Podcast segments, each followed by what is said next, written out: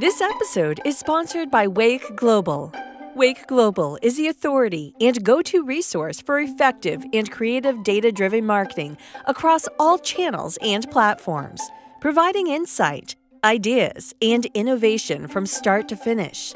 Google Wake Global, spells W E Y K, for marketing boot camps, workshops, and professional services.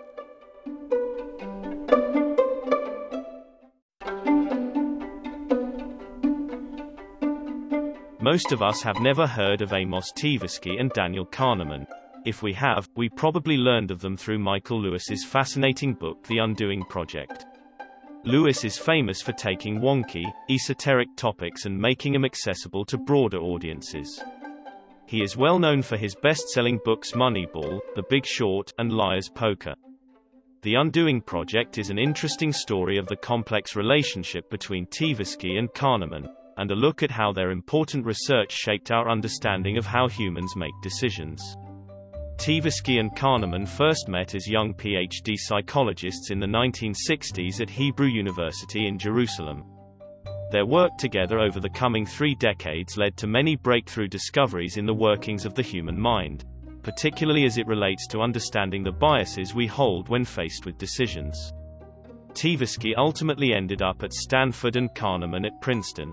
Kahneman was awarded a Nobel Prize in Economics in 2002, and Tversky surely would have as well had he not died of cancer in 1996 Nobel Prizes are not awarded posthumously. One of the hallmarks of their research called into question the idea that humans are rational decision makers, as the field of economics had claimed for over 200 years. Their research proved that as humans we are often misguided by biases that cause us to make decisions that are not altogether rational, at least not in the way economists once thought. As humans, we are much more complicated than traditional economic theory would have us believe. Tversky and Kahneman contributed heavily to the creation of a new field called behavioral economics, which studies the effects of psychological, emotional, and cultural factors on the decisions of individuals and institutions, and how those decisions vary from those implied by classical economic theory.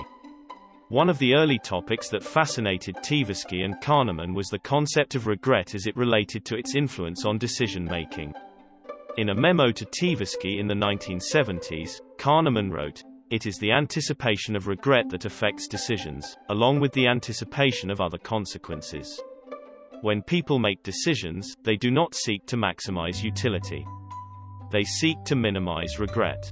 Each of us has felt regret many times before, ranging from regret about little decisions, I wish I had purchased the other pair of shoes, to bigger decisions like choosing a college major.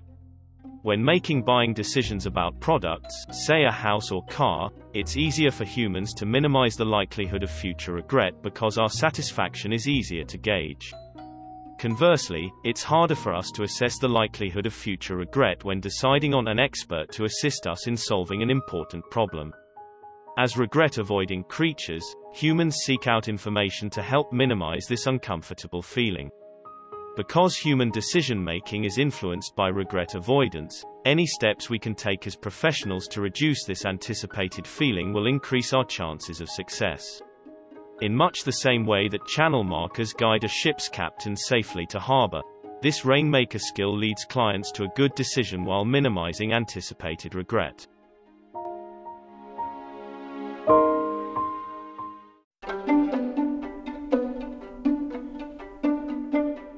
This episode is sponsored by Wake Global. Wake Global is the authority and go to resource for effective and creative data driven marketing across all channels and platforms, providing insight, ideas, and innovation from start to finish. Google Wake Global, spells W E Y K, for marketing boot camps, workshops, and professional services.